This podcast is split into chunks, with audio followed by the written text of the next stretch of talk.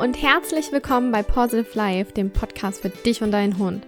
Wir sind Lisa und Kiki und wir haben heute wieder einen ganz tollen und super inspirierenden Interviewgast bei uns im Podcast, nämlich die Ulrike Säumel von der Hundeschule It Right. Die Ulrike ist Trainerin für Menschen und Hund und äh, wir freuen uns super, euch heute dieses geile Interview vorzustellen. Äh, schon des Öfteren haben wir ja über das Thema die Dankbarkeit im Hundealltag gesprochen. Und auch Kiki und ich, wir haben eine Dankbarkeitspraxis und ich führe ein Dankbarkeitstagebuch. Das hat mir total viel weitergeholfen, um mich auch einfach auf die positiven Dinge mit meinen Hunden zu konzentrieren. Und für mich ist es einfach so, mh, Dankbarkeit hat ganz, ganz viel in meinem Leben bewirkt und äh, ganz, ganz viel zum Positiven beeinflusst. Und deshalb freue ich mich ganz, ganz, ganz doll auf dieses Interview. Genau, und darum soll es halt in dieser Podcast-Folge schwerpunktmäßig gehen, um das Thema Dankbarkeit und ähm, das Thema Dankbarkeit allgemein im Hundealltag nochmal so ein bisschen herauszuarbeiten. Wir wollen dir die positiven Eigenschaften erklären und warum es sinnvoll ist, auch täglich in die Dankbarkeit zu gehen. Und die Dankbarkeit ist einfach ein wundervolles und großartiges Tool unserer Meinung nach, welches wir uns als Hundehalter perfekt zu Nutzen machen können, was uns zudem im Hundetraining auch voranbringt und uns einen entspannten Alltag beschert. Und ähm, das Interview mit der Ulrike Säumel gibt da noch einfach mal ein bisschen wissenschaftlicheren, klareren, standfesteren Blickwinkel auf das ganze Thema Dankbarkeit, Achtsamkeit und persönliche Weiterentwicklung. Das geht so ein bisschen weg von ähm, der esoterischen, spirituelleren Ansicht auf das ganze Thema und hat hier so ein bisschen mehr Hand und Fuß. Also wünschen wir euch ähm, ganz, ganz viel Spaß beim Zuhören und ich würde sagen, Lisi, let's starten.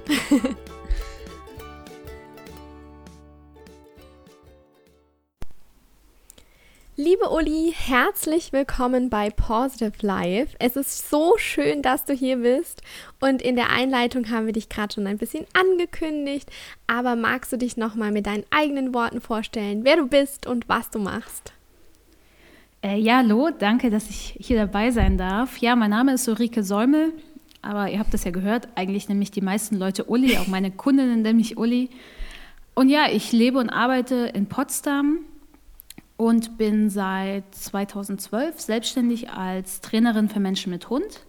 Das hat sich über die Jahre ein bisschen weiterentwickelt, dass ich mittlerweile auch Mitarbeiterinnen habe und wir auch Online-Programme haben, bei denen wir den Menschen helfen können. Und ja, wir unterstützen einfach Menschen, die Probleme im Alltag haben mit den Hunden, meist Angst- oder Aggressionsverhalten, jetzt so im Einzeltraining oder im Online-Training beim Thema Rückruf oder auch mal Geräuschangst an Silvester und zeigen ihnen einfach, wie sie diese Probleme mit ihrem Hund gemeinsam lösen können.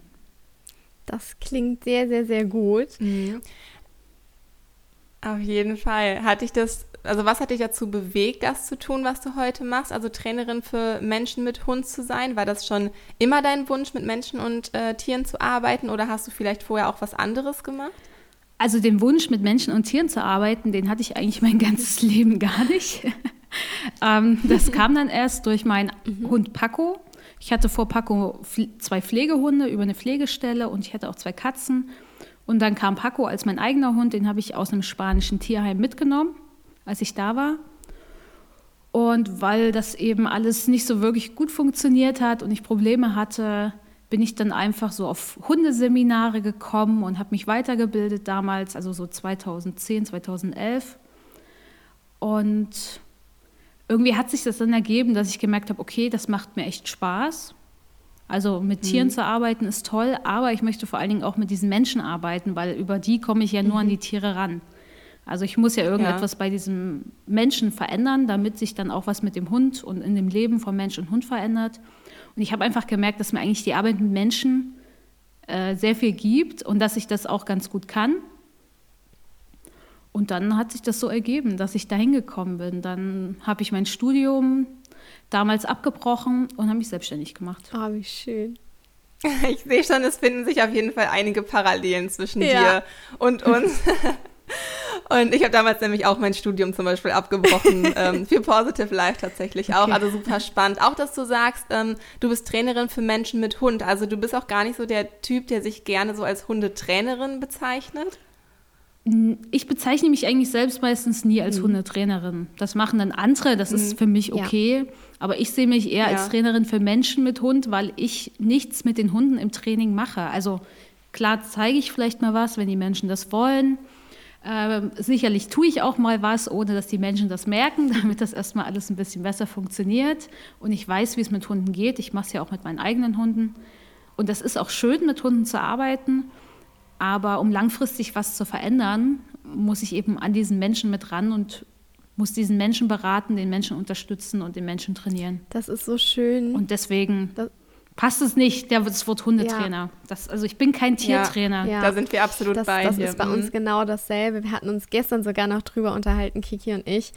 Und ähm, eben auch festgestellt ist, also der Begriff Hundetrainer passt nicht so zu uns, weil, wie gesagt, ähm, auch wir gehen erst über die Menschen und klar wollen wir den Hunden und den Menschen Zusammenleben ermöglichen, was total entspannt ist. Aber ähm, auch wir mhm. können uns nicht so wirklich mit dem Begriff identifizieren. Deshalb ist es total schön, was du gerade erzählt hast. Mhm. Und also für, ähm, mich ist, für mich ist das auch so ein bisschen ja? altbacken. Mhm. Für mich ist halt ein Hundetrainer ist so Hundeplatz und man geht da einmal die Woche hin und da wird so ein Programm absolviert, was auch echt total okay ist und was vielen Menschen und Hunden sicherlich auch hilft und das ist auch vielleicht wahrscheinlich eine tolle Beschäftigung, aber so arbeiten wir nicht und das ist auch überhaupt nicht meine Welt. Ja. Weil mhm. das für mich einfach zu das hat zu wenig äh, Effekt auf, eine, auf einer langfristigen ja. Basis. Ja, du hast auch gerade schon gesagt, also es ist gar nicht so das klassische Hundetraining, was man vielleicht erwarten könnte, sondern dass ihr auch viel mit Angsthunden arbeitet. Und du erzählst auf deiner Website, du wolltest deinem Hund Paco die Angst nehmen und ihm Sicherheit mhm. vermitteln. Um welche Ängste handelt, handelt, es sich da und wie hast du es geschafft, ihm diese Sicherheit zu bieten? Also ich muss erst mal sagen, für mich ist es fast normal, dass Hunde ängstlich oder aggressiv mhm. sind, weil ich treffe ja kaum andere Hunde. ähm, ja. Deswegen für mich ist das das normale Hundetrainergeschäft mhm. und gar nicht was Besonderes, muss ich sagen. Äh, leider ist es so. Ähm, und bei Paco war es einfach damals so, dass er Angst hatte vor Geräuschen. Das waren so die Klassiker, laute Geräusche, Knallgeräusche, mhm. Gewitter. Das Problem war nur, dass sich das leider sehr stark ausgebreitet hat. Also das hat so einfach Kreise gezogen. Es waren dann metallische Geräusche, da waren es alle plötzlichen Geräusche, auch wenn sie leise waren. Dann fing es an, dass er auf Stimmen reagiert hat. Mhm. Und ich habe mitten in der Stadt gewohnt. Also wir wohnen auch jetzt noch oh mitten in der Stadt. Ähm, mhm. Aber das Problem war einfach, wenn man vor die Tür gegangen ist und da hat nur ein Mensch irgendwo gesprochen und das war dort einfach normal, dass Menschen natürlich reden, eigentlich fast den ganzen mhm. Tag, wollte der Hund nicht mehr die Wohnung verlassen. Und ich habe dann, ich bin dann weit rausgefahren aus der Stadt mit dem Auto zum Gassi gehen, aber selbst da, man kann sich gar nicht vorstellen, wie oft Radfahrer miteinander sprechen. Mhm. Und wenn so eine Stimme dann so ein bisschen nur halt, ist er zum Auto gelaufen und das war's. Oh wow, okay. Und aufgrund dieser Sachen kam natürlich noch mehr dazu. Alles, was diese Geräusche irgendwie angekündigt hat, mhm. war natürlich irgendwann auch ein Angstauslöser. Es hat gereicht, wenn er eine dunkle Wolke gesehen hat am Himmel. Er hat irgendwann gesagt, ich gehe nicht mehr in diese Richtung, weil da hinten ist ein Spielplatz. Ach nee, ich will auch nicht mehr rausgehen, wenn die Sonne scheint, weil klar, da sind natürlich auch mehr Menschen draußen. Die Wahrscheinlichkeit, dass Geräusche auftreten, wird größer. Und das heißt, es war schon schwer, weil ich natürlich gar nicht wusste, äh, ja, wie mache ich das mhm. jetzt? Wie kann ich dem Hund jetzt hier überhaupt mhm. noch ein mhm. Leben ermöglichen, was für ihn funktioniert? Ja, klar. Also das sind natürlich schon ziemlich stark die Ängste, die ja dann irgendwie nach und nach sich entwickelt haben. Wie, wie hast du es geschafft, ihm dann diese Sicherheit zu bieten und ihm die Ängste zu nehmen? Und wie ist die Situation heute? Also erstmal, wie ist sie heute? Das merkt heute gar keiner mehr, muss Wahnsinn. ich sagen. Ähm, zumindest keiner, der jetzt einen Blick hat für einen mhm. Hund. Mhm. Ja. Was noch ist, ist natürlich, dass er Angst hat vor lauten Knallgeräuschen. Mhm. Aber es dauert nicht mehr drei Tage, bis er darüber hinweg ist, sondern ein paar Minuten. Ähm, wenn es laut knallt, kommt er zu mir. Mhm. Er läuft dann neben mir. Er kann auch mit mir in Richtung des Knallgeräuschs laufen. Und er kann sich ganz, ganz schnell erholen nach draußen. Also es ist kein Problem, wenn es vielleicht mal fünfmal schießt in unserer Nähe. Davon kann er sich ganz schnell erholen mhm. mit meiner Hilfe und dann ist wieder alles okay. Das heißt, er ist einfach nicht mehr auch so empfindlich, dass es so lange dauert, bis es ihm wieder gut geht. Und diese ganzen Sachen, ja. also Stimmen von Menschen, metallische Geräusche, leise Geräusche, ist alles überhaupt gar kein Problem mehr. Ah, das ist echt schön. Also du hast ganz viel damit gearbeitet, genau. dass Paco lernt, sich an dir zu orientieren Nein. und dass du ihm die Sicherheit vermittelst. Ich einfach. glaube nicht, dass sowas funktioniert in dem Sinne, dass ich das ich regel das natürlich mhm. und ich helfe ihm, aber natürlich, indem ich mir Lerntheorie zunutze mhm. mache, ähm, ja, Emotionen klar. verändere. Was haben wir gemacht? Also ich habe angefangen, ich habe damals viele Hundeschulen besucht und die meisten haben mir gesagt, so alles, was du machst, ist schon echt gut, aber mehr können wir dir jetzt nicht bieten. Dadurch bin ich ja auch zu der Hundetrainerausbildung mhm. gekommen, weil ich gemerkt habe, ich brauche da mehr und ich bin dann eben bei Kumkane, bei Dr. Ute Plaschke-Berthold gelandet und habe gemerkt, so wow, was die Frau mir erzählt, das hat mir noch keiner erzählt und das ist so logisch. Mhm. Äh, das musst du jetzt machen, weil dann kannst du natürlich noch was verändern. Und ich habe dann angefangen, mit einem Markersignal zu arbeiten. Erst war es der Klicker, irgendwann bin ich dann auf das Markerwort umgestiegen, weil äh, den Klicker, den wollte ich nicht mhm. immer mitnehmen.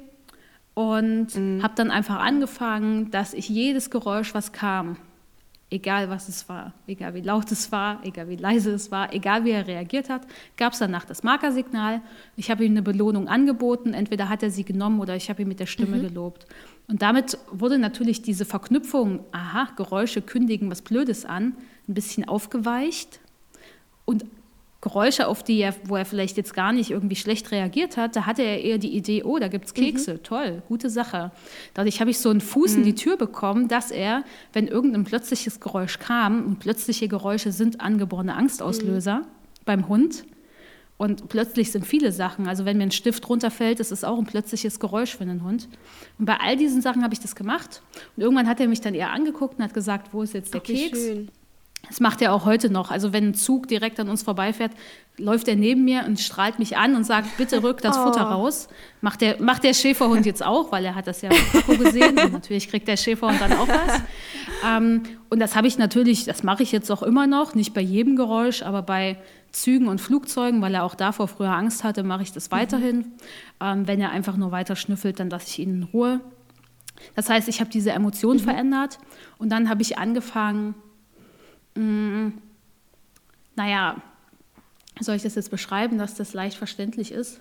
Äh, eigentlich ist es leicht verständlich, aber es ist, äh, wenn ein Geräusch aufgetreten ist, was laut war, vor dem er Angst hatte und der eigentlich weglaufen wollte oder zumindest Richtung Auto oder nach Hause gehen wollte, so ein Stück, vielleicht ein paar Meter vor mir, ist er dann einfach schön gelaufen. Dann habe ich ihn angesprochen und wenn er stehen bleiben konnte, habe ich das markiert und er durfte als Belohnung weiter mhm. weglaufen. Und so habe ich das wirklich über, ja, ich habe halt damit gearbeitet, die Belohnung war, du darfst weiterlaufen, wenn du kurz zu mir kommst. Und so hat sich das ganz, ganz schnell entwickelt, dass er bei mir laufen konnte und dass er freiwillig zu mir gekommen ist. Über die Jahre hat sich das dann, hat er sich dann ausgedacht, er läuft jetzt immer zwischen mir und dem Schäferhund. Das, hat, das war seine Idee, okay, oder zwischen mir und meinem Freund, je nachdem wer dabei mhm. ist. Wenn mein Freund dabei ist, zwischen mir und ihm. Wenn mein Freund nicht dabei ist, dann nimmt er eben die Position zwischen mir und Aski. Wenn Aski nicht dabei ist, eben nur neben mir. Und er hat einfach gelernt, ich kann flüchten, aber ich kann zusammen mit Uli flüchten. Und dann wurde mhm. er ansprechbarer. Und während der Flucht habe ich ihm dann immer noch mal Futter gegeben oder was Schönes gemacht, was er auch immer schneller nehmen konnte und habe damit natürlich wieder die Emotion mhm. verbessert. Und das. Mhm. Ich finde, das ist ein. Ja. Und das ist halt über die Jahre, weil ich meine, er ist jetzt schon, er wird jetzt er wird in einem halben Jahr zehn Jahre alt und wir machen das jetzt schon acht Jahre lang so oder fast neun Jahre, hat sich das natürlich stark entwickelt. Also es ist für ihn auch ein Ritual. Schon allein diese geordnete Flucht zu machen, mhm. als ich nenne es mal fast eine Übung zu machen, hilft ihm da rauszukommen, weil er hat ja damit schon viele gute Erfahrungen gemacht. Mhm.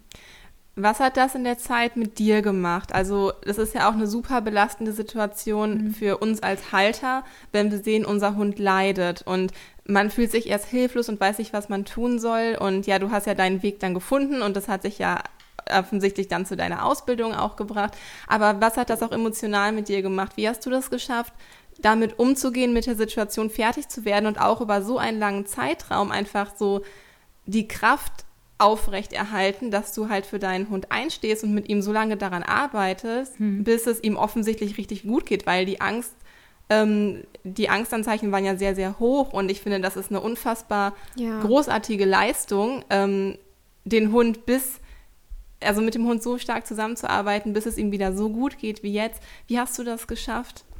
Also am Anfang war ich sehr hilflos mhm. und auch sehr wütend oft oder sehr frustriert und Frustration und Wut, das geht ja immer ja. zusammen. Mm, also mhm. ich war halt nicht wütend auf, auf den Hund, auf gar keinen Fall, aber man, ich dachte mir schon so, Mensch, warum müssen jetzt hier diese Radfahrer mhm. langfahren und sich gegenseitig anschreien? Also so kam es mir dann vor, dass sie sich anschreien, dabei reden die nur normal. Warum sind jetzt hier gerade Kinder? Warum müssen jetzt heute die Leute so hier rumlaufen im Wald? Warum ist da heute da ein Fußballspiel?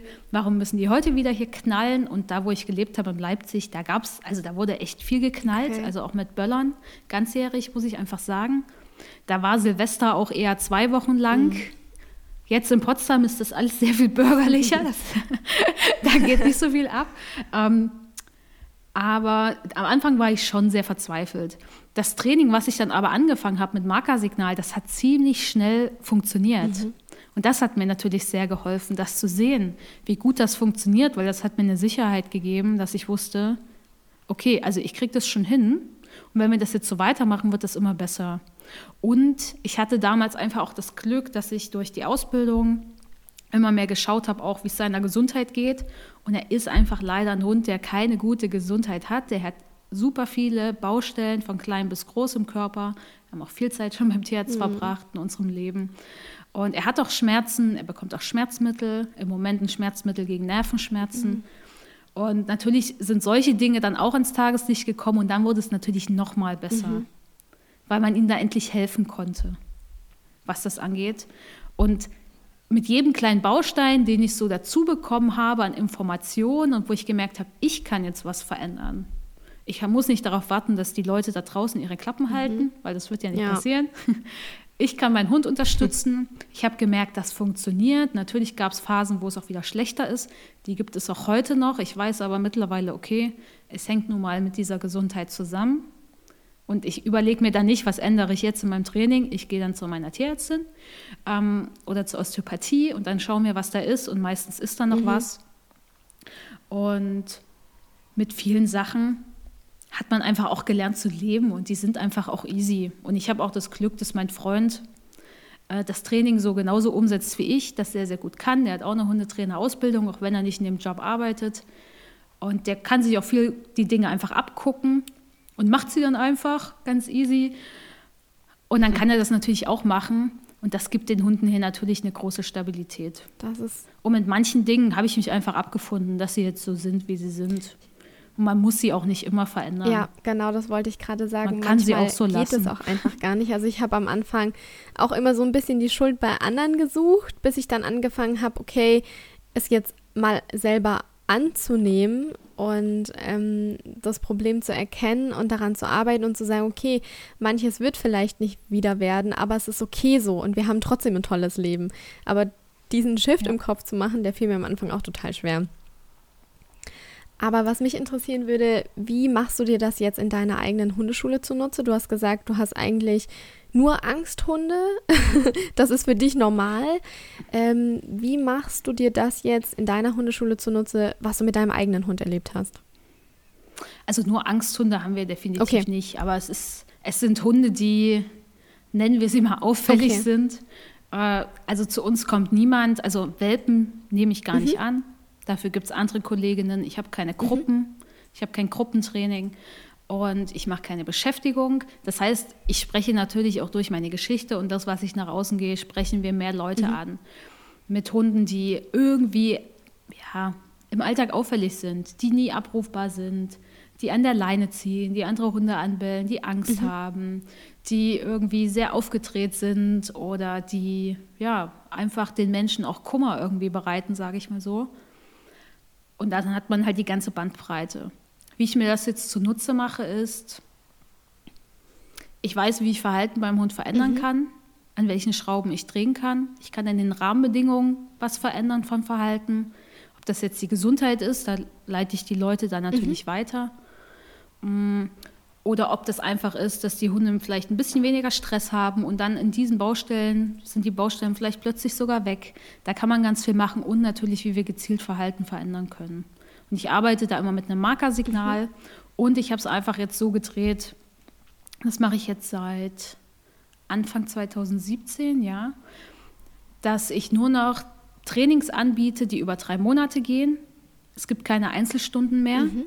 Das heißt, hier kann keiner kommen und sagen, ich möchte mal eine Stunde, kannst du darauf schauen? Sowas mache ich nicht mehr.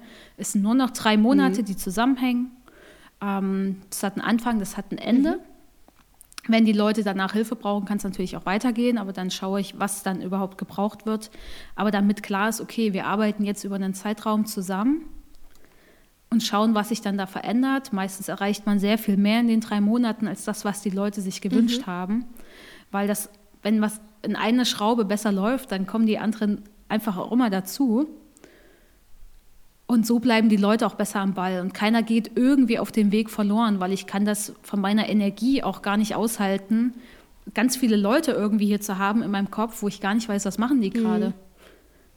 Das wollte ich einfach so nicht mehr, weil so haben wir natürlich, also können, kann ich viel besser den Menschen und den Hunden helfen. Und wenn die Leute das machen, merken die auch sofort, wow, ich verstehe, warum das so läuft. Weil du weißt ja auch sehr viel mhm. über uns. Und so bleiben wir halt dran und das wissen dann die Leute und so funktioniert das sehr, sehr viel besser. Ja, ein super interessantes Konzept, ja. finde ich total gut. Ähm, Du hast vor einiger Zeit ein Dankbarkeitstagebuch für Hundehalter konzipiert. Würdest du sagen, das hat dir das Thema Dankbarkeit auch durch die Zeit geholfen mit Paco, in der ihr so intensiv an seiner Angst gearbeitet habt? Und dass du denkst, dass es das einfach ein gutes Tool ist, einfach für Hundehalter, die auch auf dieser Ebene äh, Schwierigkeiten mit ihren Hunden haben? Also, als Paco wirklich starke Angst hatte, kannte ich davon noch gar nichts. Okay.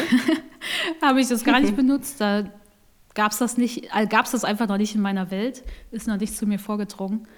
Hm, ich bin da eigentlich sehr viel später zugekommen, als es mit Paco eigentlich schon alles easy mhm. war. Mhm. das, wir hatten eine Zeit lang drei Hunde, bis vor circa zwei Jahren die Hündin gestorben ist sehr plötzlich. Mhm. Äh, das war so nicht geplant. Ich habe einen Mann kennengelernt, der hatte einen Hund. Ich hatte zwei Hunde. Der Schäferhund war eigentlich ein Pflegehund. Naja, im Endeffekt hatten wir drei Hunde.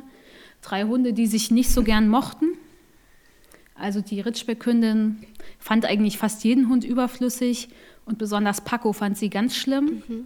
Und weil Paco so nett mhm. ist, war sie sehr ungehemmt an ihm. Mhm.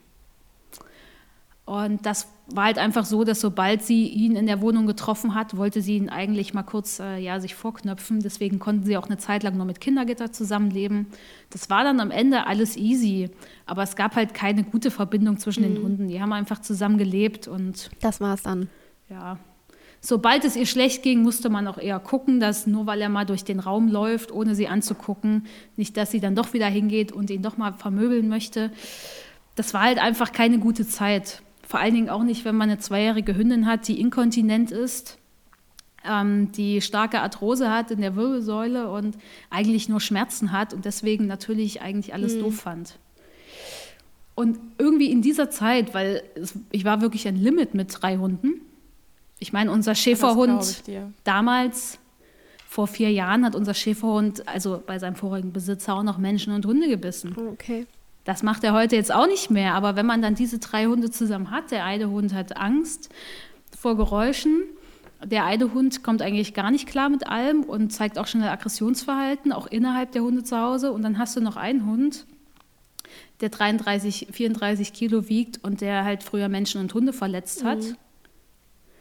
Das ist eine Aufgabe. Und dann hast du die 90 Kilo an der Leine, dann war das schon, das, das ging an unsere Substanz, weil wir auch aufgrund der Inkontinenz sechs Monate lang nicht so gut nachts schlafen konnten, weil wir halt schon versucht haben, dass sie das draußen eher erledigt, mhm. weil sie hat es auch selber nicht gemerkt, wann sie eingepullert mhm. hat, erst als sie in ihrer eigenen Pfütze aufgewacht ist.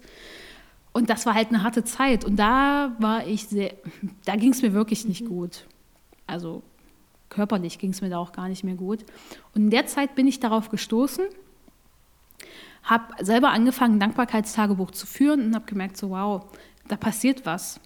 Was auch immer da passiert, es, kann, es hilft mhm. dir. Es hilft dir, den Fokus auf Dinge zu verändern, die gut funktionieren. Und im Training mache ich ja nichts anderes. Mhm. Im Training versuche ich den Menschen beizubringen, warte doch jetzt nicht darauf, dass der Hund was ja. Falsches macht. Bitte belohne ihn jetzt, er macht noch alles gut. Warum fokussierst du dich darauf, dass der vielleicht in fünf Sekunden ja. anfängt loszurennen? Noch passiert es gar nicht. Wenn du das nicht siehst, dann wird sich auch nichts ändern. Ja. Selbst wenn dein Rückruf toll ist, aber es wäre doch viel besser zu sehen, hey, der hebt gerade nur eine Pfote, aber er steht noch da. Und im Training mhm. mache ich ja nur das. Darauf basiert mein ganzes Training. Und ich habe gemerkt, okay, das hat ganz viel auch eigentlich mit diesem Konzept von Dankbarkeit mhm. zu tun. Und dann war ich weiß gar nicht, ich glaube, Ende 2016 hatte ich so die Idee, okay, ich will das machen für Hundehalterinnen und Hundehalter, weil das kommt natürlich bei diesen Menschen besser an bei dieser Zielgruppe auch, wenn das was mit Hund zu tun hat. Und ich dachte einfach, dass diese Sache einfach mehr dahin muss, zu diesen Menschen, Menschen, die Hunde haben. Und da dachte ich mir, okay, da könntest du das ja auch machen. Und dann habe ich das damals, ich glaube 2016, habe ich das Anne erzählt aus meinem Team, die fand das super. Und dann haben wir das 2017 dann ein bisschen hin und her geschoben, okay, wie machen wir das jetzt alles? Und ja, dann habe ich mir Leute zusammen, also eine Grafikerin gesucht, die das umsetzen kann, habe mein Team mit reingenommen und wir haben das dann, ja, 2018 zum Leben erweckt. Das ist so, so schön, auch gerade was du gesagt hast. Ähm, ganz, ganz oft fokussieren sich die Menschen wirklich auf das, dass der Hund einen Fehler macht, dass wir ihn korrigieren können.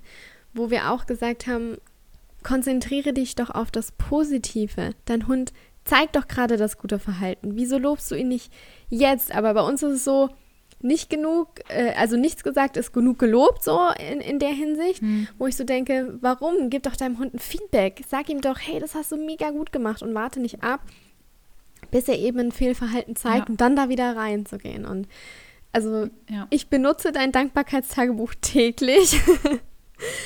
und ähm, mir hat es einfach auch in der Zeit, als Finn krank gewesen ist, und heute ist immer noch nicht alles gut, aber es hat mir so viel geholfen, sich wirklich auf das Positive zu fokussieren. Wirklich nicht über das nachzudenken, was alles schiefgelaufen mhm. ist, was alles passiert ist, wie, wie schlecht es ihm ging, wie schlecht es mir ging, sondern ich habe mir wirklich die positiven Dinge rausgeknüpft und auch, es ist so schön aufgemacht mit diesen tollen Zitaten, die da drin stehen. Und abends sich nochmal hinzusetzen, vorm zu Bett gehen, das ist mein Ritual, nochmal zu reflektieren, was ist heute gut gelaufen, was packe ich in meinen imaginären Tresor. und das ist einfach, das hat mir so, so viel weitergeholfen in der Zeit mit Finn, also ja, das freut mich zu hören. Hm. Jetzt hat Lisa gerade schon von ihrer Dankbarkeitspraxis so ein bisschen berichtet. Wie sieht deine Dankbarkeitspraxis aktuell aus, Uli? Also jeden Morgen stehe ich auf, ich mache Öl ziehen, ich putze mir die Zähne, ne, mache mich fertig. Dann gehe ich mhm. wieder ins Bett. Also ich ziehe mich an, aber gehe trotzdem wieder ins Bett. Dann hüpfen die Hunde ins Bett. Sie dürfen da nachts nicht drin schlafen, dafür ist das Bett zu klein und das wäre mir echt zu anstrengend. Mein Schlaf ist mir sehr wichtig.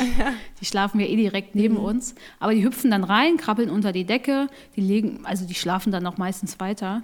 Und dann trage ich selbst mein Dankbarkeitstagebuch ein. Ich mache das auch mhm. jeden Tag. Mm, danach meditiere ich meistens, entweder für ein paar Minuten oder ich mache vielleicht eine Güte-Meditation, je nachdem, was mir gerade passt. Dann mache ich das Bett und dann gehen wir Gassi und der Tag beginnt. Und ich mache. Das hört sich total schön an. Ja. Aber es ist auch wirklich jeden Tag dasselbe. Mhm. Ich passe halt die Zeit so ab, dass ich so aufstehe, dass das immer passt. Mhm. Und abends gehen wir dann auch einfach ins Bett ganz normal. Die Hunde legen sich dann auch hin. Ich meine, die wissen sowieso nach dem letzten Gassi gehen, dann wollen die sowieso von alleine schon ins Schlafzimmer, weil sie ins Bett wollen. Sie sind ja auch eher Rentner mittlerweile, muss man sagen. Dann lege ich mich ins Bett, äh, nehme das Buch und trage wieder mein Dankbarkeitstagebuch ein. Und ab und zu mache ich dann noch eine geführte Meditation, je nachdem. Oder ich spiele ein bisschen Tetris, weil das hilft, äh, Gedankenchaos zu entwirren. Das ist ja cool. Das möchte ich auch gerne mal wieder machen. Tetris ja. habe ich früher auch geliebt. Ja, das überschreibt, das überschreibt im Gehirn, cool. Äh, soll visuelle Sachen überschreiben, wenn diese Blöcke so fallen. Mhm. Und dieser Effekt soll bis zu 24 Stunden anhalten. Das soll selbst bei posttraumatischen Belastungsstörungen helfen. Ja, habe ich jetzt nicht, aber da gibt es halt Forschung dazu. Und als ich das mal gelesen habe, habe ich mir gleich Tetris auf mein Handy installiert und spiele jetzt ab und zu mal Tetris. Also bei Einschlafproblemen soll es das auch ist helfen. Super interessant. Also ich schlafe gut ein, aber es ist äh, je nachdem, ob man wirklich Hilfreich sein Handy am dafür. Bett haben möchte. Das ist ja mhm. auch nicht immer so gut, aber für mich ist das echt okay ich sehe jetzt uns schon. Gehört das auch jetzt, so ein bisschen? Ich sehe jetzt uns ja, schon und unsere Zuhörer jeden Abend Tetris spielen. Aber das ist echt sehr cool. Aber es sollte bitte so. nicht zu lang werden. Also Candy Crush und sowas geht auch. Also irgendwas, wo so, ich habe Candy Crush noch nie gespielt, aber das stand da auch mhm. dabei. Es sollte was sein, mhm. wo so, ja, so Blöcke sich halt bewegen und nach unten fallen. Ah, okay. Irgend so ein Spiel. Ich weiß auch nicht. Gehört das vom. Ich weiß auch ja? nicht mehr, wie die ähm, Spieleentwicklerin und Forscherin heißt, die das äh, überprüft hat, kann ich gerade nicht sagen. Mhm. Gehört das in gewisser Weise, du hast ja vor kurzem ähm, eine Ausbildung zum NLP-Coach gemacht, gehört das so ein bisschen in die Sparte? Vielleicht kannst du da mal ein bisschen mhm. von erzählen. Übrigens herzlichen Glückwunsch äh, nochmal zur ja. bestandenen Prüfung. Das war ehrlich gesagt gar nicht Vielleicht so schwer. Kannst du da noch, das ist gut. Vielleicht kannst du da noch mal kurz ähm, für unsere Zuhörer auch erzählen, was NLP mhm. überhaupt ist, ähm, was du damit machst, wie du das für deine Hundeschule mhm. einsetzen kannst. Also NLP ist, hat erstmal genau. so einen ganz abgefahrenen Namen, neurolinguistisches Programmieren, hat aber nur diesen abgefahrenen Namen. Es entstand halt so, ich sag mal, 70er Jahre. Da gab es halt die, so die ersten Computer und Maschinen und da hat man eben gedacht, okay, das Gehirn funktioniert vielleicht ja auch so und deswegen hat man diese Begriffe genommen. Im Endeffekt geht es da eigentlich nur darum, also nur in Anführungszeichen, es ist einfach eine Methode, bei der man lernt, also bei der man sich selbst besser kennenlernt und andere, bei der man lernt, sich selbst besser zu verstehen, andere besser zu verstehen, bei der man lernt, über auch Sprache zu erkennen, wie zum Beispiel zum Beispiel, welcher Sinneskanal jetzt von jemand bevorzugt wird. Mhm. Wir nehmen jetzt alle Sinne auf über unsere fünf Sinneskanäle, die wir haben, aber jeder von uns Menschen oder fast jeder hat einen, den er sehr bevorzugt wo er bewusst die ganzen Informationen auch wahrnimmt. Die anderen Sachen, die bleiben irgendwie ein bisschen unbewusst irgendwo hängen. Und sowas kann man erkennen, bei sich selbst zum Beispiel. Dann wird man nämlich auch verstehen, warum vielleicht ein anderer Mensch einen nicht versteht, obwohl man dieselbe Sprache spricht. Aber weil eben diese Sinneskanäle vielleicht andere sind, die man bevorzugt, kann es wirklich zu Kommunikationsmissverständnissen kommen. Das kann ich zum Beispiel im Training benutzen. Ich kann erkennen, wer da vor mir steht, mein Kunde, welcher Sinneskanal bei ihm zum Beispiel bevorzugt wird in der inneren Wahrnehmung mhm. und kann natürlich meine Sprache dahingehend anpassen, wenn ich merke, okay, der, versteht der versteht gerade nicht das, was ich ihm sagen will. Ich habe das Gefühl, das kommt jetzt nicht so an, dann könnte ich das anpassen. Und auch wenn er mir etwas sagen will, weil im NLP gibt es einen Grundsatz, Verstehen geht vor Verstanden werden, mhm. dass ich verstehen sollte, was mein Kunde überhaupt möchte von mir, was sein Ziel ist. Und so kann ich natürlich solche Sachen entschlüsseln. Und es geht auch im NLP darum, dass man innere Einstellungen verändern kann, die einem nicht so hilfreich sind, zum Beispiel Glaubenssätze. Und im NLP gibt es so eine Sache und daraus ist auch dieses NLP entstanden. Modellieren nennt sich das, weil ähm, Richard Bandler und John Grinder, die das NLP, sage ich mal, erfunden haben, die haben sich einfach erfolgreiche Therapeuten angeschaut damals. Virginia Satir, Fritz Perls und Milton Erickson. Das waren Leute, die waren großartig auf ihren Gebieten, die konnten Leuten extrem helfen.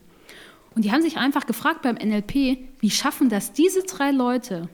Warum schaffen die das? Warum sind die so erfolgreich? Wieso können die Menschen so gut unterstützen? Und warum schaffen das andere nicht? Und dann haben die einfach geschaut, was nutzen die an Methoden? Und daraus ist dann das NLP geworden. Das heißt, die haben sich bedient an erfolgreichen Strategien von anderen da wurde das natürlich über die Jahre auch weiterentwickelt. Und diese ganzen Sachen kann man natürlich nutzen. Und das macht auch das NLP aus, dass man sich mal anschaut, auch bei anderen, die irgendwie erfolgreich sind, also erfolgreich in meiner Bewertung. Was macht der anders? Wie nimmt er die Welt wahr? Was sagt er zu sich selbst? Wie geht er mit anderen um? welche Sachen nutzt er, welche Strategien, um die Ziele zu erreichen. Was hat er zum Beispiel vielleicht für ein Morgenritual? Könnte ich das selber auch machen? Dann kann ich das mal ausprobieren. Und vielleicht komme ich dann dahin, wo auch diese andere Person ist. Und das finde ich ist sehr toll. Und ich finde das einfach total interessant. Also ich mag Selbstoptimierung wirklich gern. Finde ich gut. Mhm. Kann zwar auch in eine Richtung gehen, mhm. die vielleicht nicht so gut ist, aber ich denke, ich habe einen ganz guten Draht zu meinem Inneren und weiß, was okay ist und was vielleicht nicht so okay ist für mich. Und ich mache das auch nicht, um besser zu sein als andere. Ich mache das, damit ich halt ein glückliches, schönes Leben für mich habe. Und deswegen nutze ich sowas. Deswegen, ne, wenn ich sowas lese mit Tetris, natürlich probiere ich das einfach mal aus. Wenn ich merke, mir mhm. hilft das, mache ich es weiter. Merke ich, ach, das hilft mir jetzt nicht, dann lasse ich es wieder mhm. weg.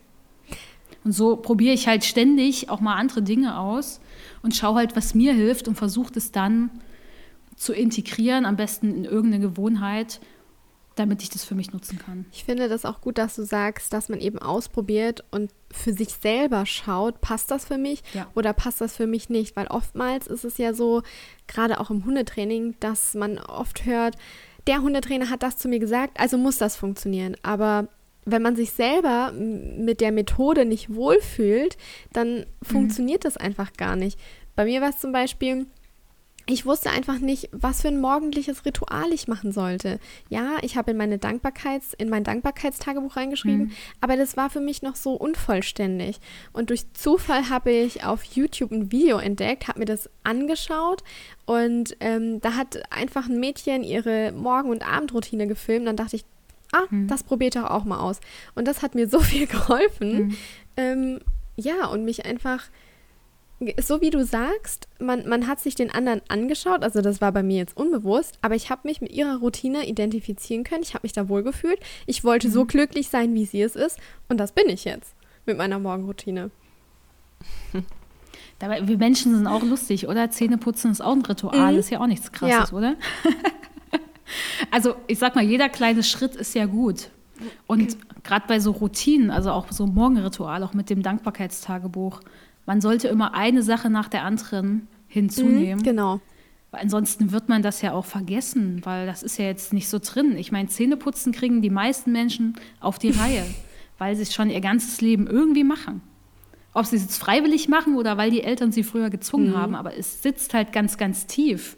Da kann man morgens auch noch im Halbschlaf sein, aber irgendwie kriegt man es auf ja. die Reihe mit der Zahnbürste. Und das liegt an der Wiederholung. Ja.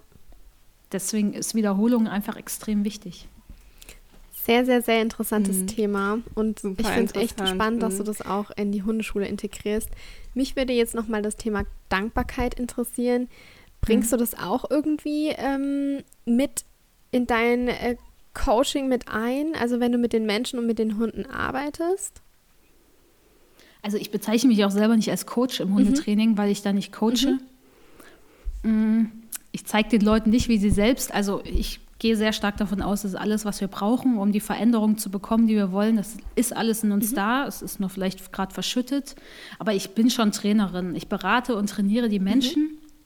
Aber die Sachen, dass ich jetzt die Probleme löse, die vielleicht die Menschen haben, das wohl eher nicht.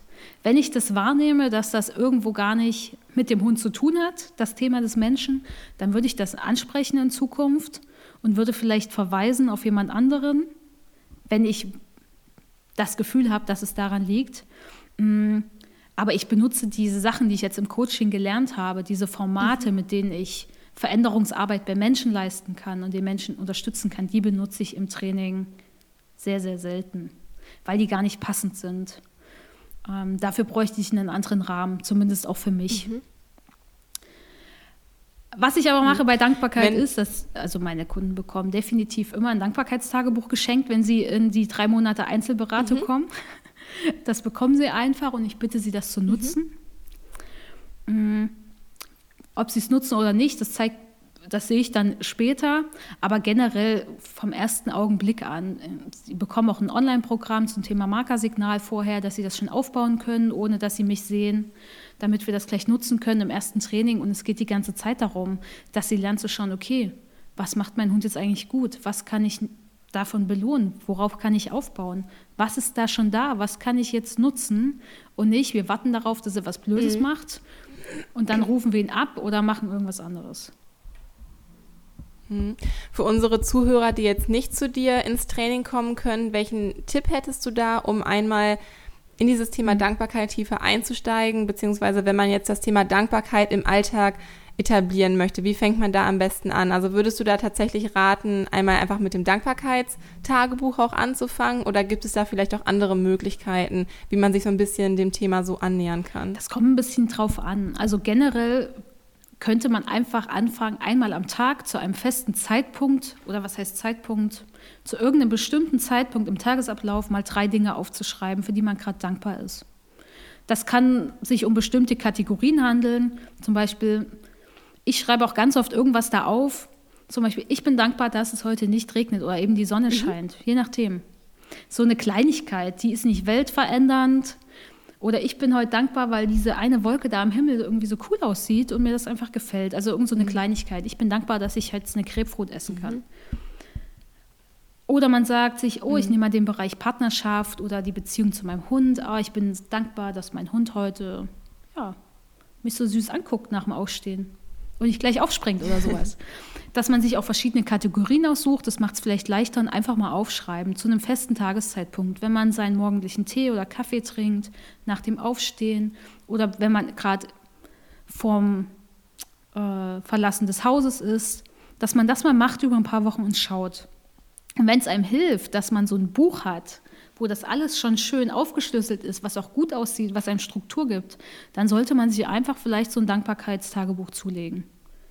Oder man nimmt auch sein Handy. Also wenn es das ist, was, womit es funktioniert, dann nimmt man eben sein Handy und trägt es da ein. Weil es sollte einfach für den Menschen funktionieren und ich denke, jeder weiß, wenn er sich selbst so fragt, wie könnte das für mich jetzt am besten funktionieren, dass ich damit anfangen kann, wird er schon eine Antwort finden. Und da kann man einfach mal ausprobieren. Mir mhm. hat so ein festes Buch total geholfen. Mhm. Das sieht ganz nett aus, das liegt ja. direkt auf meinem Nachttisch, da liegt immer ein Stift. Ich habe die Fragen vorgegeben, ich habe da Zeilen, wo ich eintragen kann. Das sieht dann immer ganz schön aus, selbst wenn meine Handschrift nicht so toll ist. Aber ich habe jetzt nicht so einen vollgekrakelten Zettel, ja. weil die möchte ich auch nicht aufheben. Irgendwie, das mag ich einfach nicht so. Und es gibt ja auch Leute, die erstellen sich dann vielleicht ihr eigenes Buch. Also auch mit einem Bullet Journal kann man das natürlich auch selbst gestalten. Und da sind natürlich auch der Fantasie ja, keine Grenzen Idee. gesetzt. Sehr, sehr cool. Mhm. Wofür bist du heute dankbar? Ich bin dankbar, dass ihr mich eingeladen habt für das Interview. Oh. Definitiv. Sehr gern geschehen. Mm, ansonsten bin ich noch dankbar. Was habe ich denn heute Morgen aufgeschrieben? Habe ich schon wieder vergessen. Äh, ich bin dankbar, dass äh, vorhin jemand drei Doc Journals auf einmal gekauft oh, hat. Wow. Äh, kurz bevor ich hier das oh. Interview hatte, ist immer lustig mit dieser Energie, wie sie fließt. Ja, Wahnsinn. Ähm, hm. Weil es freut mich immer, wenn ich weiß, dass unsere Bücher irgendwo in Deutschland oder Österreich oder Schweiz oder wo auch immer sie mhm. dann landen, liegen und benutzt werden. Ja. Das finde ich immer sehr toll von einer lieben Trainerkollegin, die sie gekauft hat. Und ich bin dankbar, dass wir diese Woche mit, oder dass ich diese Woche mit den Hunden bei der Osteopathie war und die einfach jetzt besser drauf sind. Das ist schön. Die schlafen jetzt wieder tiefer, das ist äh, wunderbar. Ah, oh, das ist so schön. Das ist wirklich, es hört sich so toll an. Ich habe ein bisschen Gänsehaut gekriegt. Oh ja, mein Leben ist, mein Leben ist so perfekt. Ja. Oh, das ist so schön zu hören. Und das ist auch einfach wieder eine Betrachtungsweise. Definitiv, und da ja. sieht man einfach mal, wie viel, wie viel sich das Leben ändern kann. Du hast vorhin noch gesagt, boah, mir ging es eine ganze Zeit lang richtig schlecht. Und ähm, ja, natürlich hat sich seitdem auch einiges geändert, halt auch im Außen, aber man hört es dir auch einfach an, dass sich im Innen auch einfach ganz, ganz viel getan hat. Und unglaublich war es einfach ja eine gute Dankbarkeitspraxis auch einfach und eine andere Sichtweise mit dem Mindset und einfach an seinen mhm. Glaubenssätzen auch zu arbeiten ändern kann. Also wunderschön, das so von dir ja, zu hören. ohne ja. diesen Tiefpunkt, sage ich mal, den ich vielleicht hatte, ähm, wäre das ja jetzt auch nicht so, wie es ist. Also auch das war einfach ein wichtiger Schritt auf diesem Weg. Und ohne diese Sachen wäre ich ja auch nicht bei dieser Coaching-Ausbildung gelandet die ich ja, die ich eher für mich mache, um mich besser kennenzulernen. Weil ich habe jetzt auch, ich habe Angestellte und ich muss sie führen mhm. können mhm. und da muss ich an mir arbeiten. Und ich benutze das eigentlich jetzt mehr für meine Angestellten, um das Team aufzubauen, mhm. um da besser kommunizieren zu können. Und, weil ich bin bestimmt ein spezieller Mensch. Ich weiß, ich weiß jetzt, wie ich ticke und ich weiß auch, warum andere anders vielleicht ticken und warum die manchmal auch mich nicht verstehen. Also ich, wenn ich mein, ich benutze halt sehr viel Metasprache, also ich beschönige Dinge nicht so stark und ich sage mir eher was, wie, wann, wer, ganz klar, klipp und klar. Und wenn ich natürlich mit meinen Angestellten jetzt rede, verstehe ich natürlich, wenn man jetzt über Internet, also oder E-Mail oder WhatsApp oder was auch immer kommuniziert, dass die das ganz anders ja. auffassen können. Und dann weiß ja, ich, ah, okay, ich schicke mal lieber so ein Emoticon mit und dann sagt mir auch, Tina hat mir schon einmal gesagt, ich war so froh, dass du noch das Emoticon geschickt hast. Da habe ich nämlich verstanden, okay, du bist nicht böse. Ja. Aber ich meine es ja gar nicht so. Ich schreibe einfach, ja, äh, ja. ich schreibe halt dann eher, die hatten Fakten. Mhm. Ähm, ja, ja. Und so tick ich und ich weiß, okay, das ist so, ich weiß, woher das kommt, ich weiß, dass ich das ändern kann, ich weiß aber auch, dass ich das nicht ändern mhm. muss und ich weiß, wie das aber bei bestimmten Personen ankommen könnte. Ja, aber das spricht auch für deine Qualitäten, dein Team zu lenken, dass du einfach weißt, wie du, also wie du bist und wie du bei deinem Team an, ne, bei deinem Team ankommst und halt ihnen zuliebe oder halt einfach um die Kommunikation besser aufrechtzuerhalten, da auch einfach ähm, auf deren Bedürfnisse eingehst. Ich finde, das ist super wichtig, wenn man ein Team leitet. Ne? Das ja. ist also ganz also, interessant, was du sagst. Die Bedürfnisse sind beim Hund wichtig, bei uns selbst, bei allen anderen. Mhm. Und ein Schlüssel auch zur Veränderung. Hast du ein bestimmtes Lebensmotto? Also ich frage, ja, ich habe kein Lebensmotto, weil das mein Leben sehr einschränken würde, weil ich sehe das eher als so ein, es ist einfach ein Prozess und das ist auch in einem stetigen Wandel. Deswegen, ich hatte noch nie sowas. Mhm. Das ist auch sowas, wo ich sage, das, ja. ist, das ist auch ein bisschen, naja, ich bin jemand, ich handle ganz schnell, kann gut Entscheidungen treffen. Das ist auch so ein bisschen, naja, zu verträumt für mich.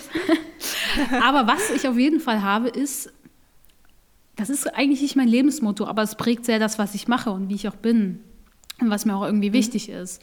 Und zwar ist es äh, der Satz von Stephen R. Covey, äh, am Anfang schon das Ende im Sinn haben. Mhm. Und alles, was ich mache, mache ich aufgrund, ja, aufgrund eigentlich dieses Satzes. Alles, was ich angehe, denke ich auch irgendwie schon in die Zukunft. Und mir ist auch von vielen anderen Leuten das oft so gesagt worden, wow, wieso machst du das immer so? Wieso machst du jetzt das? Das hätte ich jetzt nie gemacht. Aber ich merke, du denkst eigentlich schon eher zehn Jahre mhm. voraus. Und irgendwie passt das sehr gut. Und es passt auch gut in mein, ins Hundetraining. Weil wenn ich nett zu meinem Hund bin, seine Bedürfnisse erkenne, wahrnehmen kann, auch erfüllen kann und weiß, wie ich Verhalten verändere auf eine nette Art, entstehen natürlich viele Probleme erst gar mhm. nicht. Weil der Hund ist natürlich auch klar im Kopf sehe ich auch sehr an unserem Schäferhund. Also wenn so ein Schäferhund ähm, gut klarkommt mit der Welt, dann beißt man auch keine Menschen mehr und keine Hunde. Mhm. Natürlich bleibt der Hund wahrscheinlich gefährlich, der hat es ja auch schon mal gemacht. Ähm, das Gehirn schmeißt ja sowas nichts weg, so eine Strategie, aber äh, ja. dieser Hund ist extrem ansprechbar, der ist sehr, sehr freundlich und der kann sehr, sehr gut regulieren, wie er auf etwas reagiert. Und er hat jetzt andere Strategien, er kann nämlich mhm. weggehen. Und das geht natürlich nur, wenn ich auch im Training mir überlege, hm, ich sollte am Anfang schon immer das Ende im Sinn haben. Bei allem, was ich mache. Und alles hat auch eine Auswirkung natürlich schon in die Zukunft. Und darüber sollte ich mir auch oft Gedanken machen. Was ist, wenn ich jetzt meinen Hund bestrafe dafür, dass er XY gemacht hat? Was macht das emotional mit dem? Bringt mich das wirklich auch noch in zwei, drei, vier Jahren weiter? Oder hilft es nur jetzt gerade? Wow, das ist echt ein. Hm. Also, ich, ich merke gerade selber, wie ich drüber nachdenke. Und das ist echt. Ja, ja ich finde das echt total äh, spannend, interessant und es wird mir einiges schlüssig. Das ist halt mal eine ganz andere Sichtweise und eine ganz andere Antwort auf die ja. Frage, die wir sonst unseren Interviewpartnern einfach stellen. Und ähm, ja, ich finde, so andere Sichtweisen bringen einen halt auch immer dazu, das eigene nochmal zu überdenken. Also da war ganz viel Input auf jeden Fall, glaube ich, gerade drin, ähm, ja, was wir nochmal so für uns mitnehmen können. Also wir bezeichnen das sonst viel halt einfach als Zieldefinition oder halt einfach, man kann halt einfach, für dich ist es ja wichtig, einfach klar und konkret und auch schnell zu handeln, hast du gesagt. Und das kann man eigentlich nur, wenn man so mhm. das Ziel vor Augen hat. So, also ich finde immer das Ende, das ist dann halt, dann ist es halt zu Ende. Ich, ich finde es irgendwie rein von einer Formulierung her wenn man das als Ziel bezeichnet, das hört sich irgendwie so ein bisschen positiver Definitiv. an. Also, also es geht auch nicht jetzt, was ist, wenn ich sterbe. Mhm. Aber ja, Stephen ja. Covey, dem geht es schon darum, wenn ich sterbe, wie blicke ich auf mein Leben zurück? Mhm.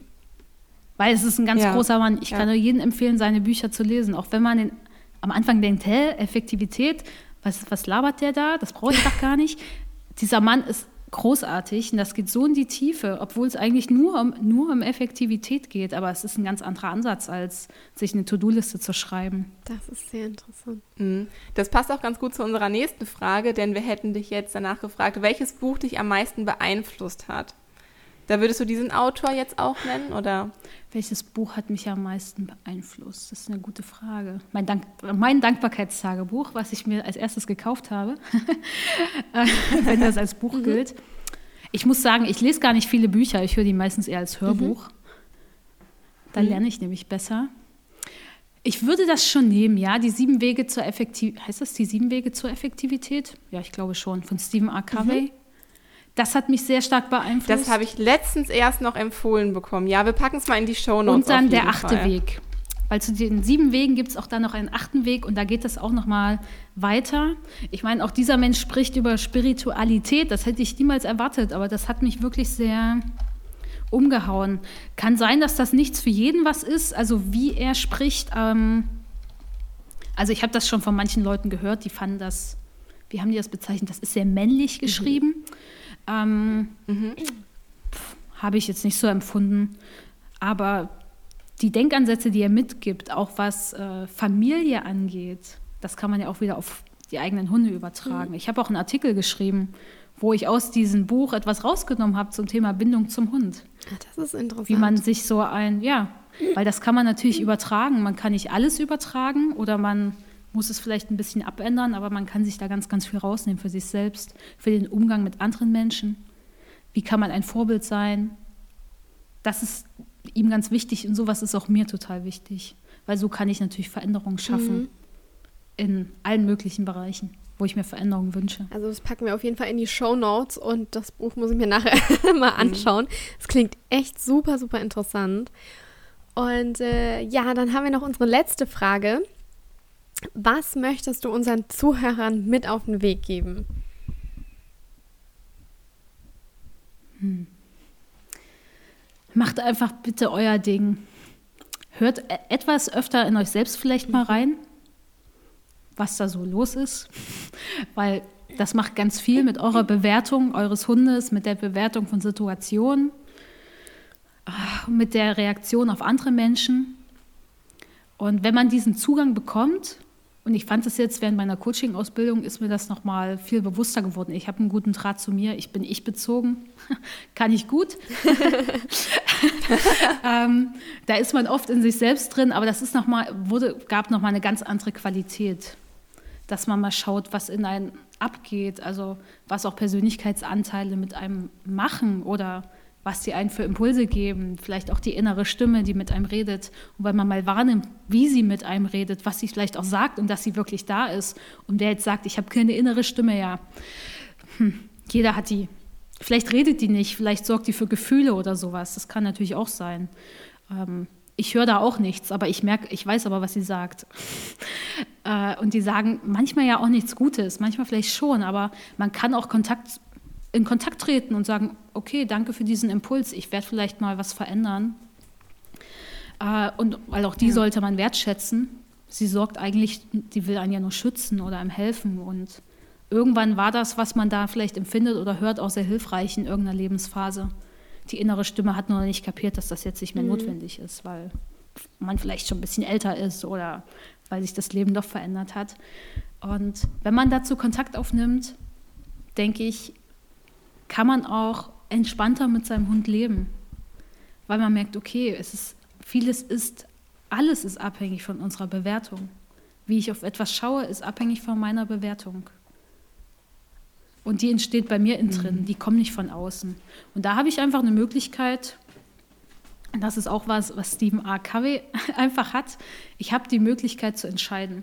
Da ist zwar etwas, was bei mir was auslöst, aber ich kann dann entscheiden, wie ich darauf reagiere. Das kann ein Hund zum Beispiel jetzt nicht. Der hat diese Instanzen natürlich gar nicht. Dass er sagen kann, ich entscheide aufgrund meiner Werte oder meiner Prinzipien. Mhm. Äh, der hat vielleicht gelernt, dass er vielleicht warten kann, aber die Hunde sind natürlich nicht getrieben durch Werte, Prinzipien und, oder Spiritualität oder wie auch immer man das eben nennen möchte. Mm, aber wir können oft entscheiden, ob wir etwas Raum geben oder nicht. Ob wir uns, ja, ob wir zum Opfer werden oder ob wir sagen, ich kann jetzt auch sagen, okay, das ist in Ordnung. Ich hatte es jetzt auch, wann war das? Vorgestern. Ähm, auf unserer Gassi-Runde habe ich Aski angeleint, bin ein bisschen zur Seite gegangen, weil da kamen so zwei Hunde, die Aski nicht so toll findet. Und der eine ist auch schon mal an uns reingerannt. Mhm. Ähm, und der findet, ich weiß nicht, irgendwie Aski extrem interessant, aber auch doof. und die Frauen wissen das auch. Also ich sehe die oft und wir winken uns zu und sagen uns Hallo und das war's und jeder geht seinen Weg. Und da meinte die eine Frau so, ja, das sind die. Und jetzt könnte man ja denken, öh, was mhm, sagt die da? Mhm. Beleidigt die mich gerade? Nee, die sagt erstmal nur, das sind die. Wahrscheinlich, ja, das sind die zwei Hunde, die oft angeleint werden oder die an der Seite warten und die keinen Kontakt wollen. Mhm. Und die sagt nicht, ja, das sitzt die bekloppte Frau mit den zwei aggressiven Hunden, obwohl mit dem einen aggressiven Hund und mit dem einen, der irgendwie lustig aussieht, aber auch nicht zu uns kommt. Was auch immer. Aber sie hat das hat sie bestimmt gar nicht gemeint. Das war einfach nur die Info, ja, das sind die, die Hunde, die angeleint sind. Ja.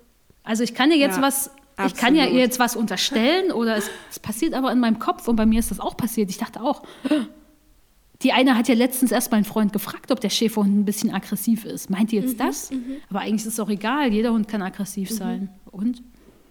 Also. Ja, da ist man so, geht man sofort so schnell in so ein Bullshit-Denken rein. Man ist sofort auf so einer negativen Aber Welle das- wieder aber es unterwegs. kommt dass ja auf aus bestimmt uns was raus. Negatives gemeint ist. Genau. Es kommt ja Genau. aus uns raus und nicht aus dieser Person. Genau.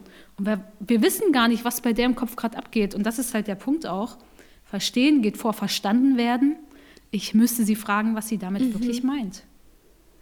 Ansonsten müsste ich darüber eigentlich gar nicht mehr nachdenken. Kann es abhaken. Verstehen geht vor verstanden werden. Ich finde, das ist so ein schönes Zitat. Das, ist, das nehme ich mit Ja. am meisten mit aus dieser Das ist schön. Folge Das ist mich. einer der Also, Grundsätze ein ganz- des NLPs. Ja, okay, wunderschön. Das schreibe ich Ja. mir auf jeden Fall nochmal auf. Ähm, ich lese auch gerade, ähm, das geht nicht schwerpunktmäßig um NLP, aber der Name Tony Robbins sagt Ja. dir ja vielleicht auch was. Ähm, das Power-Prinzip von Tony Robbins, da geht es halt auch viel um NLP und das ist auch das super ist ein reines. NLP-Buch eigentlich, ja. Ja, okay. Das alle, also alles, Okay, was wir auch. gelernt haben jetzt in Ja. der Ausbildung, steht da drin in sehr verkürzter Form und natürlich nicht alle Sachen, aber Ja. ja, das ist äh, komplett NLP. Außer die Sachen, die er vielleicht über Okay. Ernährung schreibt, dazu hat NLP, glaube ich, keine Meinung. ja, genau. Das ist alles das, was wir gemacht haben auch.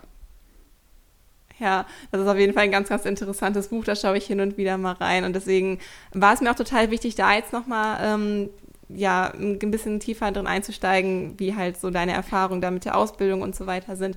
Aber da werden wir auf jeden Fall bestimmt noch einiges von dir hören und dich noch weiter verfolgen. Genau wie unsere Zuhörer. Wenn die jetzt sagen, boah, mit der Uli, das hat mich jetzt so beeindruckt, was die gesagt hat, mit der möchte ich unbedingt mal in Kontakt treten. Wo kann man dich am besten finden?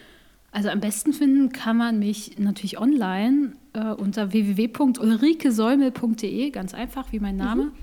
Und bei Facebook, bei Facebook bin ich auch aktiver als äh, bei Instagram zum Beispiel, aber ansonsten ist es bei Facebook und bei Instagram unter Dogged Ride. Weil so hieß meine Hundeschule oder heißt sie auch noch. Ähm, genau, da kann man mich finden. Und bei ulrikesäumel.de erscheinen ja auch oft, oft Artikel von mir oder mein Audio oder auch Video. Genau. Und wer all, das volle Programm will, der trägt sich natürlich in den Newsletter ein und bekommt da alles. Ja, können wir übrigens sehr empfehlen. Die Artikel von Uli sind echt super. Wir haben schon äh, das eine oder andere Mal nachgeguckt, wie so dein Standpunkt oder deine Meinung zum bestimmten Thema ist. Also wirklich sehr, sehr wertvoll. Das verlinken wir auch auf jeden Fall unten in den Show Notes. Okay, und damit sind wir auch schon am Ende dieses Interviews angekommen. Also Ulrike, vielen, vielen Dank nochmal für dieses wunderschöne Interview. Da war ganz, ganz viel dabei, ähm, Ja. was wir für uns mitnehmen konnten und was sicherlich auch unsere Zuhörer für sich mitnehmen konnten. Verstehen geht vor verstanden werden. Das ist das, was auf jeden Fall bleiben Klingt auch gut, wird. ne? Es klingt einfach gut. Auf jeden Fall. Das ist ein ähm, ganz, ganz schönes, wunderschönes Zitat. Und ähm, ja, also an dieser Stelle nochmal tausend Dank dafür, Ja, dass du dir die Zeit Dank. genommen hast. Ja, ich danke euch. Und ähm, ja, wir werden auf jeden Fall bestimmt weiter in Kontakt bleiben. Und für jetzt wünschen wir dir erstmal noch einen ganz, ganz wunderschönen Tag und ein schönes Wochenende Dankeschön. schon mal. Das wünsche ich euch auch. Dankeschön. Und Lisa, ich wünsche dir alles Gute ne, für deinen Danke. kleinen Sorgen. Ja, danke. Ja, wir hoffen, dir hat diese Podcast-Folge mit der Uli Säumel gefallen. Es war ein sehr, sehr inspirierendes Interview und ich glaube, wir konnten ganz, ganz viel für uns selber mitnehmen, Kiki, oder? Ja, auf jeden Fall. Also da waren schon so ein, zwei Sätze dabei, ähm, die wir jetzt auch gerade zum Schluss nochmal erwähnt haben, die mich echt zum Nachdenken angeregt haben. Und ich denke, so wird es dem einen oder anderen Zuhörer bestimmt auch gehen. Und ja, wenn du da einfach ein bisschen tiefer noch in die Materie einsteigen möchtest oder dich halt einfach die Art von der Uli auch so angezogen hat wie wir, also ich finde, sie hat eine ganz zwar spezielle, aber super interessante und spannende Art an sich, ähm, dann kannst du in den Shownotes einmal nachgucken, ähm, wie du mit ihr in Kontakt treten kannst. Wir haben es gerade schon gesagt. Sie hat eine Website, Facebook, Instagram und auch ähm, ja, das Dankbarkeitstagebuch. Das findest du nämlich auch in den Shownotes. Also da schau sehr, sehr gerne mal vorbei. Genau.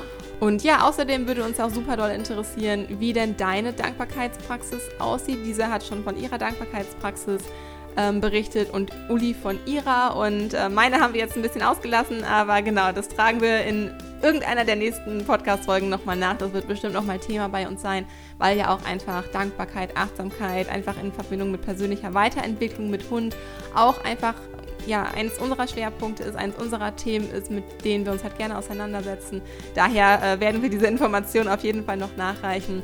Aber wie deine Dankbarkeitspraxis aussieht, das interessiert uns ganz, ganz doll. Und da kannst du super gerne unter unser aktuelles Instagram-Bild, ähm, ihr wisst wie immer das Rosane, ähm, einfach mal kommentieren, welches Thema Dankbarkeit bei euch hat, wie ihr da so eure Routinen gefunden habt, was ihr macht, um in die Dankbarkeit zu kommen und um ein erfülltes und harmonisches und entspanntes Leben mit Hund zu führen. Und da sind wir ganz gespannt, was du da so berichten wirst, wie das bei euch aussieht. Und ähm, ja, das war es, glaube ich, schon für heute, für diese Folge. Genau. Und ähm, wir wünschen euch jetzt erstmal ein wunderschönes Wochenende. Bei uns ist gerade Freitag und ähm, Freitagmittag und äh, wir starten jetzt ins Wochenende. Für dich ansonsten eine wunderschöne Woche und wir freuen uns, wenn du in der nächsten Folge wieder dabei bist. Und bis dahin, stay positive, deine Kiki und deine Lisa.